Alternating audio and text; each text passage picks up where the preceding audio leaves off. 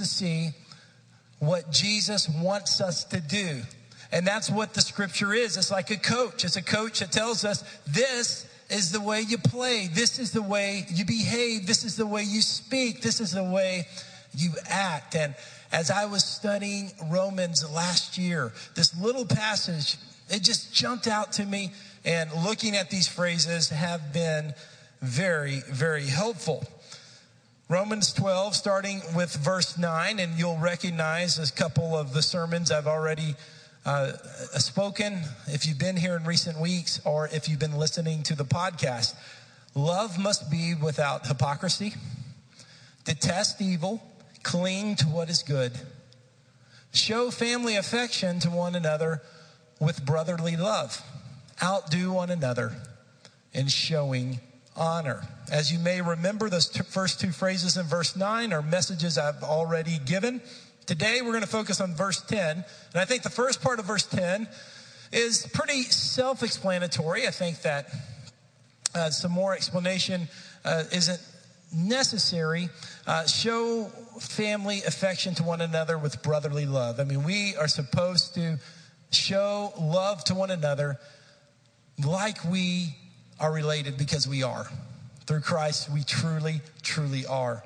This message is for Christians. If you're not a Christian, you'll be able to apply it in other ways, but I'm speaking to you as if you've decided to follow Christ and his his ways matter to you and you want to live the way he wants you to live. And what we'll focus on today is this phrase, outdo one another in showing honor. Outdo one another in showing honor, specifically honor to one another. Honor to God is important, but this is talking about honor to one another. So the title of my message today is Show Honor.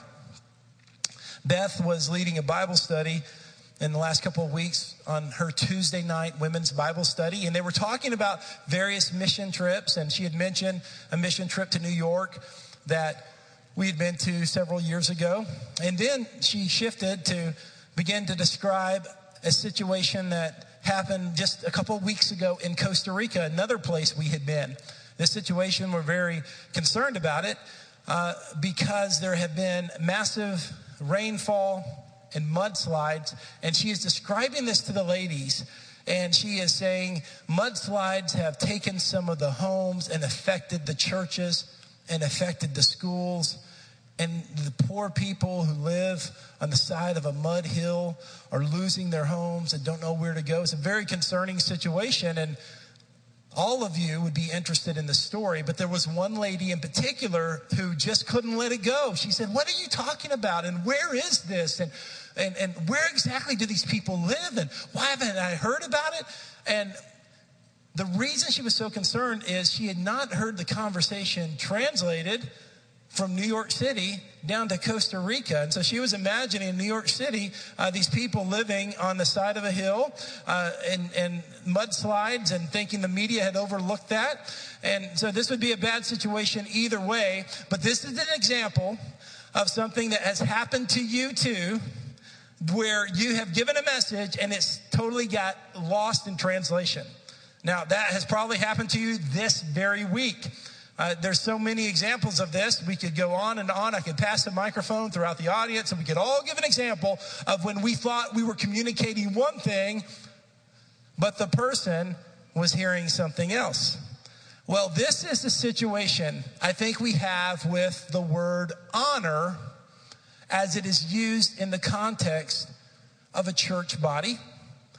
That that word has been abused, that word has been twisted, that word has been used selfishly.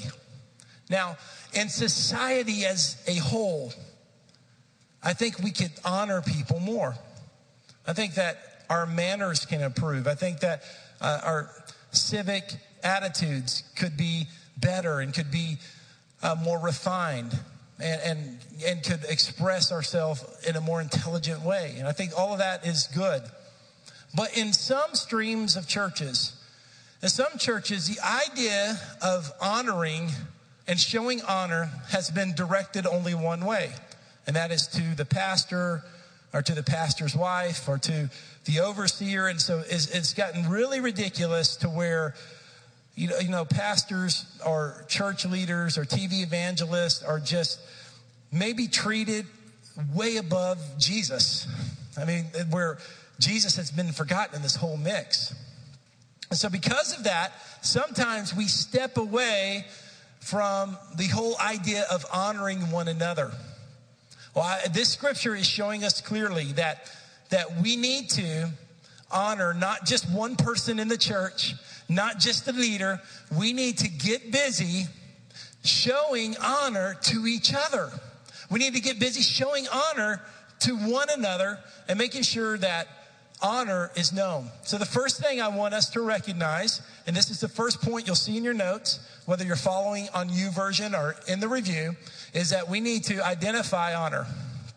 Identify what honor is.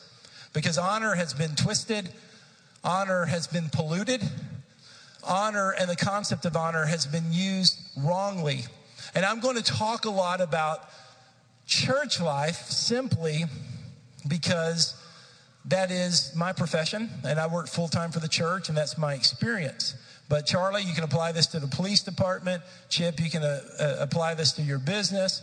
You can apply this to the classroom, and, and you just need to do that uh, and make that translation in your mind because I'm not going to be able to always make every translation apply perfectly to you. But I think it will have the dual purpose of creating God's culture in this church and also helping you to apply this in whatever industry you're involved in or whatever you find yourself doing.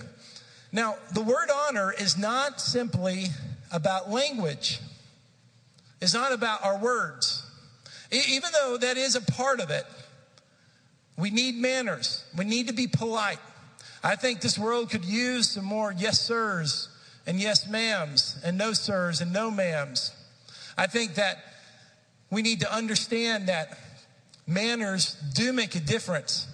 But it's possible to be able to say the right words, but not to honor someone in our hearts. Honoring someone is not about titles. I've found that titles mess people up. The less titles we can give out, the harder people work and the better things go. So it's not about titles. And Paul himself, uh, he called himself a servant of God. He didn't call himself by title, the great, reverend, honored Paul. You know, he called himself Paul, a servant of God. Now, how that works in our culture, uh, I am completely fine with you calling me Aaron. Uh, I understand why your children and some of you call me Pastor Aaron. I call my pastor pastor, and I do that because it helps me.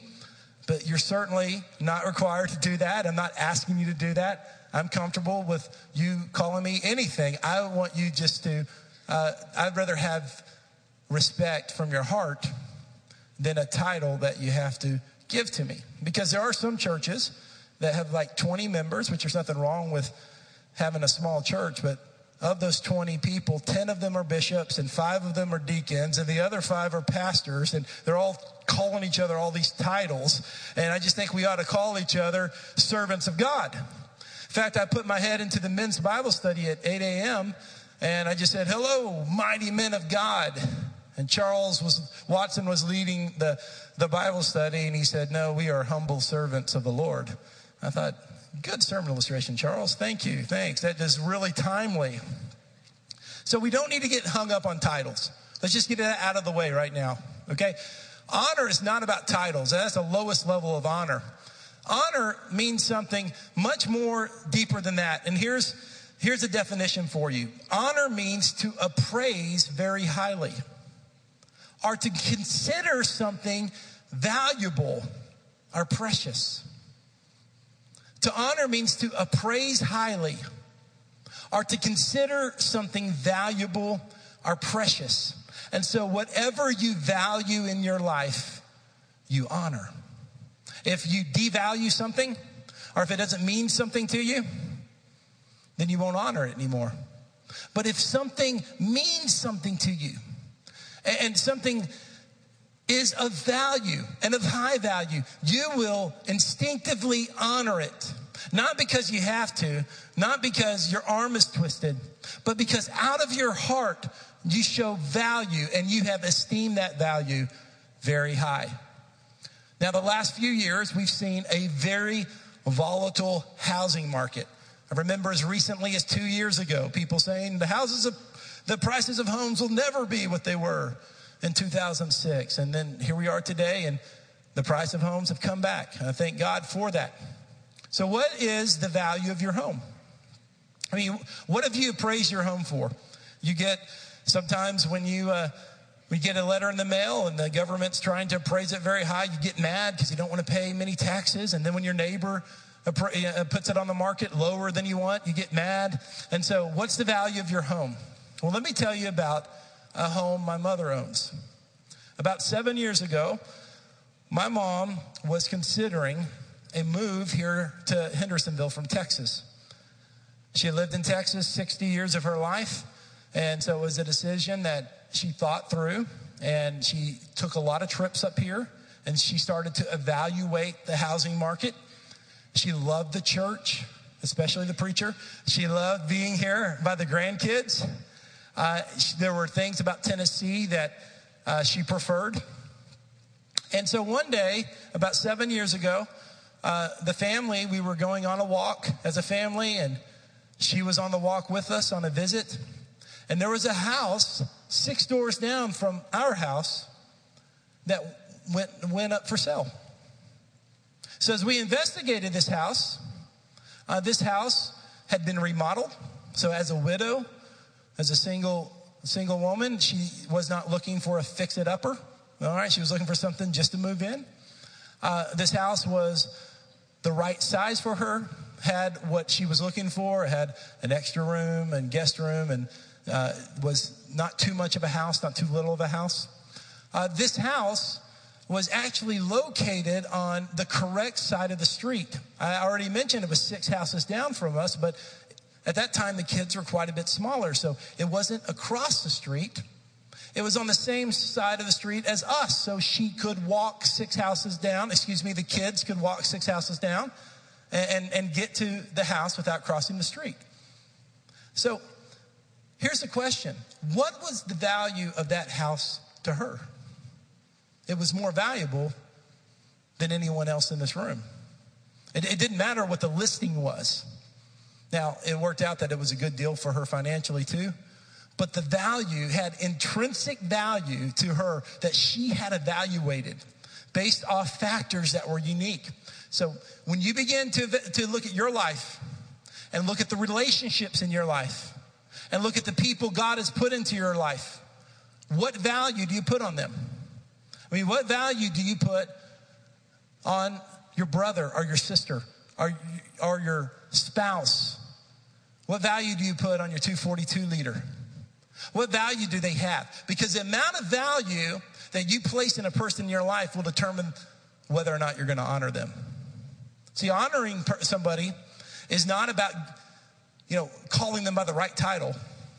Honoring them is not about lip service and, saying flattery to them in the, to their face, but talking bad about them behind their back. Honoring someone is putting value in that relationship. And when you put value on that relationship, then, then that will affect the way you treat that person. So honor. What value is there?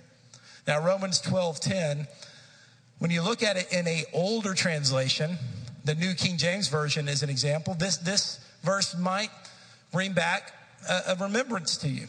I kind of read this in the New King James Version and thought, okay, I remember hearing this now. It says it this way Be kindly affectionate to one another with brotherly love, in honor, giving preference to one another. In honor, giving preference to one another. Here's a different version. Back when I used to be around people who spoke Christianese, this is one of the words they would use. They're like, I'm going to show preference to my brother, let him go before me in the line. And that's probably where this came from. But this word preference is important. Because this word preference means this to take the lead, to be the guide, to set the example. So, with that in mind, look at what the scripture's saying. In honor, take the lead. In honor, be the example. In honor, set the pattern.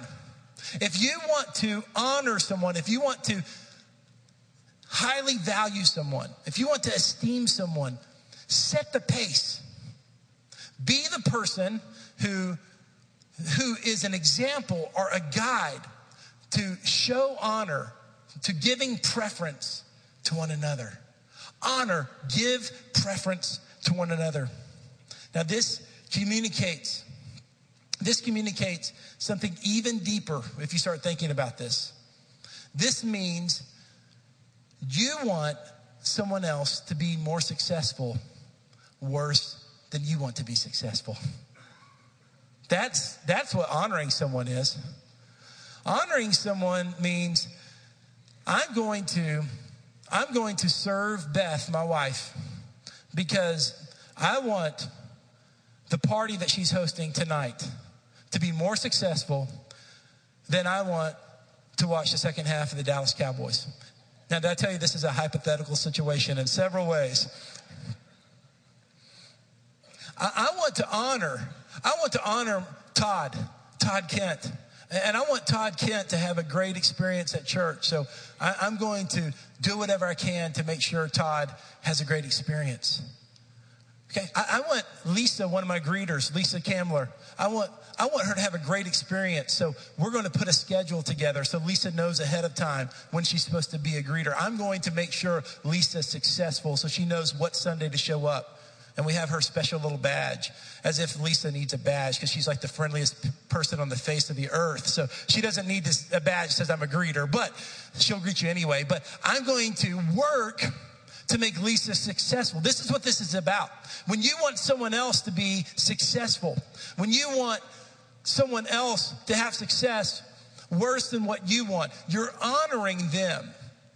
It's not simply language. Language has a part, but it's an attitude of the heart that says, says, listen, I want my brother or sister in Christ I want them to have a good experience. I want to serve them. I, am going to take the lead in that. I'm going to take the lead in making sure they're successful at whatever God puts in their heart, whatever the Spirit's leading us to do. I'm going to give preference to them. Their success is more important than my success. Their experience is more important than my experience. That's what we do to children, guys. When we're serving children, and we're serving in the nursery and we're serving with the kids. We're saying, listen, I want the kids. I want the kids to hear the gospel. I want them to have a great experience. So I'm going to serve in that area. That's what we do when we volunteer at the Youth 242. Instead of attending maybe a 242 we want to be at, we're saying, I want these junior high and high school kids to have a great experience at their 242. And, and we're doing that. We're honoring those children. We're honoring those teenagers, saying our church is going to have a great children and youth ministry because we're honoring children and we're honoring teenagers. That's what this is about putting other people's needs before your own. A friend of mine was having his 20th anniversary at his church. And this was a big deal. The church had decided to honor him by giving this 20th anniversary service.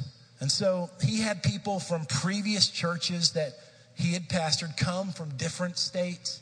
He had different people who were special to him come for this one particular Sunday.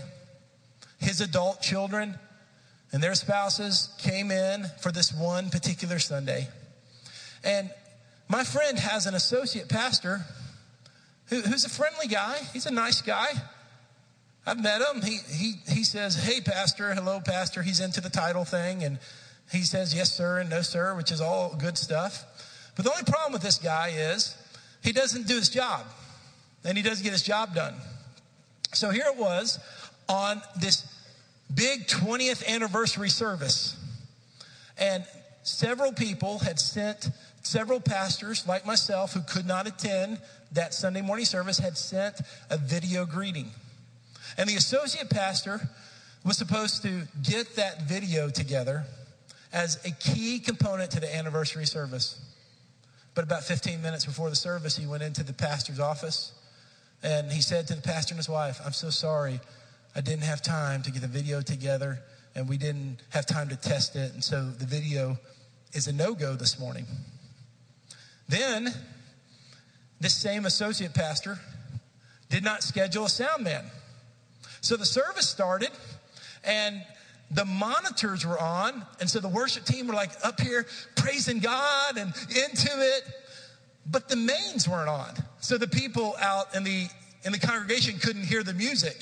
So they were all just standing there watching this worship team. Do you know how embarrassing that would be? That to, to the worship team, no one had turned the sound system on. And then, no insult if there's any 12 year olds in here, but the associate pastor had asked the 12 year old who had never run the media before to run the media because he hadn't scheduled anything. And that poor 12 year old didn't know how to run it. And so the words didn't correspond with the music that people couldn't hear, and the video wasn't prepared. Now, I want to tell you something. That associate pastor may call his pastor by the right title and might say yes, sir, or no, sir, but he dishonored his pastor because he was, he was not thorough enough to make sure that service succeeded. I, I want you to translate that to the classroom you teach in, or the school that you serve, or the company that you run, or the business that you're at. Honoring those God has put over you is about not just words, but about performance. It's about action. It's about doing what God has called you to do. That's why the second point is this don't just identify honor, give honor. Give honor. Do what God's called you to do. First Peter chapter 2 verse 17 this is a great insight into the mindset of the first century Christians. Peter wrote these words, honor everyone. Okay, don't just honor the rock star pastor. Don't just honor the TV evangelist. Who laughed about the rock star pastor thing, huh? Honor everyone. Honor everyone. Love the brotherhood. Fear God. Honor the emperor. Can I remind you that first century Jewish people did not vote in the emperor? He came in with the Roman army and stripped them of their culture and took over took over their culture. And God said, I want you to even honor them. I, one thing you need to recognize you need to honor people that you didn't vote for. You need to honor that principal at your kid's school that you don't like, or that coach who's not given enough playing time to your, your son or daughter. There's a way to honor them. You can disagree with them, but I'll let the Holy Spirit work that out in your heart. But this is part of the Christian psyche. Honor everyone, love the brotherhood, fear God, even honor the emperor. Then Philippians 2 3 shows us this even more. Do nothing out of rivalry or conceit, but in humility, consider others as more important than yourself. That's what honoring is. Honoring is thinking of other people's needs more than your own. Pastor Ronnie Meek is one of our overseers, and when he visited the church last year and he came and talked to our leadership board and elders, and someone asked him a question Do you have any advice on how you can have a team that sticks together for 20 years, as Ronnie has led? And he simply said, Don't have rivalries. Get on the same team, get on the same side, be the same type of people. I, I want to remind you that the word honor is an action word. So it's not enough to think about honoring someone and in your mind think you've honored them. I mean, that's, that's not, not good enough.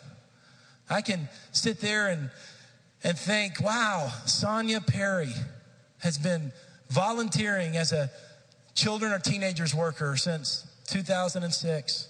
Isn't she great? I'm in my mind. Isn't, isn't Sonia, isn't she a committed person? Isn't that great? Me thinking that doesn't honor her. Me saying it does. Okay? A lot of times we think we've honored someone just because we thought about it. Just because we thought about honoring someone, we think we have, but we've got to say it. So I, I told Jonathan Shea, thank you for your commitment to the worship team, for the great job he does in, in, in helping us lead worship every week. It's not enough just to think it, you got to say it. Say, say thank you. We should be thank you machines, honoring one another, thanking each other for what we do, thanking each other for the service we give. It's not enough just to think it in our minds. Say it. Write that card. You know, I was on pace last year to write 100 thank you notes last year. I was tracking them. And then David Huff decided to go pastor a church in Chattanooga and I had to take over the youth group. And I haven't written many thank you notes since then, but I want to do it again. In one of these years, I'm going to write 100 thank you notes in one year because we should be a thank you machine. We should go ahead and send the email.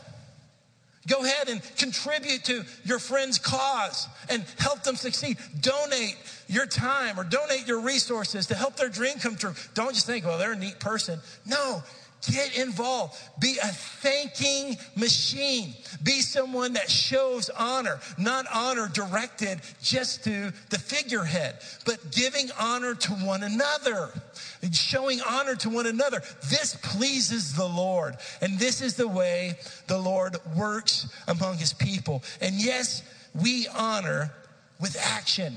We honor through finishing our work or at least explaining why we weren't able to finish our work.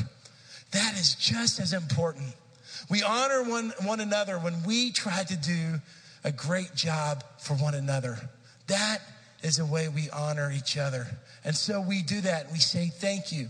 And so it was, even early this morning, early this morning, as I'm getting ready to leave the house, I tell Beth, thank you yesterday for staying home and doing laundry and doing housework while I had the fun activity with the kids. So I had clean clothes this morning. Why? Because I value her and also value clean clothes. But more than that, I value her. And so once you value, whatever you value, you honor. Whatever you value, you honor. You say it, you write it, you email it, you work for it, you recognize them. Take the lead in that. Outdo one another in showing honor. Outdo one another in showing each other the recognition God wants you to give. As my college career was winding down, I'm going to call it a career. It's the, I guess, the best $40,000 vacation you ever have in four years. But I was at one of these goofy award ceremonies, not paying attention, and all of a sudden I heard my name call. And what I had won an award for was the best sports editorial in Kansas small college newspapers. So I go get my certificate, and people are clapping for me. And this award was very, very hollow. It felt very, very shallow. Because as I received the award and looked to see what article was talking about, I had written a handful of articles. I realized that the award I was winning was for an article I didn't even write. What had happened is my editor, which before that sounds very, you know, special or unique, that meant the guy who was in the dorm room across the hall, came by and said, I need an article from you for the paper. I said, I don't have time. He said, What were you going to write about? And I told him an idea of what I was going to write about. He said, Don't worry about it. I'll take care of it. So Tony wrote this article and it got submitted somehow to wh- whoever gave out this award. And I won an award for something I didn't do. So as I began to, you know, see if there was an ethical issue here, all it was was a, you know, certificate that was made at Kinko's. So it wasn't like it changed the world or anything like that.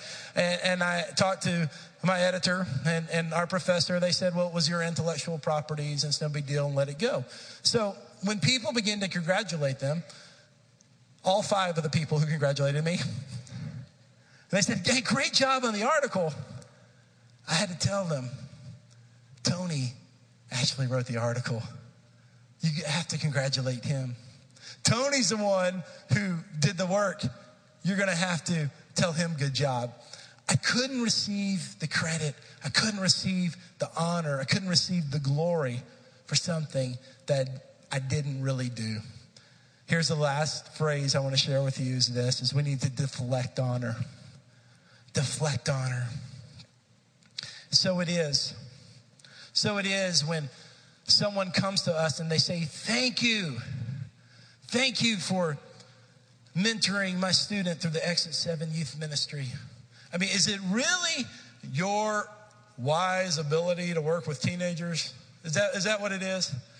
Is it really because you're so hip and cool, all the teenagers of Sumner County are wanting to hang out with you at age 44? Is that really why they're thanking you? No. They're thanking you because God Himself is at work with your volunteer time with the teenagers. When someone comes and they thank you for the 242 group you lead, or they thank you for, for the meal you brought to 242, I mean, is your chess pie that you brought to 242 the only chess pie that's ever been cooked in the world? I mean, are you the one who produced the butter? Are you the one who made the crust? Why you give me funny looks, Beth? the point is this. The point is this is that even when someone honors us, hey, listen, when we really break it down, our abilities and our insight and our talents and our perspectives don't come from us anyway. They come from the Lord. He's the one that gives us the ability to cook. He's the one that gives us the ability to speak. He's the one that gives us the ability to sing. He's the one who gives us the ability to make kids laugh. He's the one that gives us the ability to have jobs that let us do sacrifice and, and, and volunteer work. He is the one who gifts us. And so it is when someone comes and, and gives you honor as they should biblically, you should deflect it. And just like I said, Tony really deserves the credit. In your heart, you should say, God deserves the credit. He deserves the credit. Now, on a real practical, practical level, like I stand at that door every Sunday and many of you will say, Thank you for the sermon. I enjoyed the sermon. And if I just sat there every time, God gets the credit, I don't get the credit, then that would get a little bit legalistic and your encouragement does mean something. And so preachers and worship leaders do need encouragement. And it's not about the mechanics of saying God gets the glory, because that, that, that'll turn into God gets the glory, sister. Don't thank me, thank him. And all of that, and that, that can become disingenuous if we're not careful. But in your hearts, God always gets the glory. We keep deflecting, deflecting, deflecting. Praise to him, praise to him. Glory to Him, honor to Him. God has called us to show honor to each other, and then God's called us to deflect that honor to God. Now, here's a mistake we make, especially if you're not a natural encourager. Because some of you, encouraging is easier than others, but all of you are called to encourage. Sometimes we try to control the situation. And so we'll say, hey, if I encourage, if I encourage that person too much, they're going to get the big head. So I'm not going to tell them they did a good job. And so we take the honor that God wants us to show and we don't freely give it. We think, if I tell Beth Allison what a great worship leader she is, then she's going to get the big head and go accept that contract to go on the road and tour that she's been resisting for years and uh, then not be our worship leader anymore. So I'm not going to tell her she did a good job. Or, or, if we say, if I, if I call that young youth pastor, Pastor Matt, uh, he, I mean, he's only been a youth pastor for five months. I'm not going to call him Pastor Matt until he proves himself. And that young pup, you know, he, need, he needs to earn that right, and we don't give him the honor, the honor, then we, we, we begin to play God ourselves. So we have a responsibility as brothers and sisters to show honor. That's our responsibility to give honor, to take the lead in honor, to be the example, to set the pace in honor. And then when we are on the receiving end of the honor, then we have a responsibility to be humble and to deflect it and to give the honor back to Jesus Christ, the one who deserves it. I want us to go to Revelation chapter 4, and we're going to see a picture of heaven, a picture of what's happening in heaven right now. We're in heaven. We're in heaven, and it says, whenever the living creatures give glory, honor, and thanks to the one seated on the throne, the, the one who lives forever and ever. The 24 elders fall down before the one seated on the throne, worship the one who lives forever and ever. Look at this phrase cast their crowns. What are their crowns? Their crowns, it's the honor they've received. It's the honor they received. I tell Rita Dumont a lot, great job leading the women's Bible study on Tuesday at 9 a.m. because she is doing a great job. And Rita's going to take that ladies' Bible study and put it at the feet of Jesus. Isn't that an awesome word picture? Thanks, Steve, for the great job you do leading sound. Thanks, Richard, for the great job you do doing the media. And you can take that honor and you can give it to Jesus. They cast their, their crowns before the throne and they say, Blessing. Our Lord and God, you are worthy to receive glory and honor and power because you have created all things. And because of your will, they existed and were created.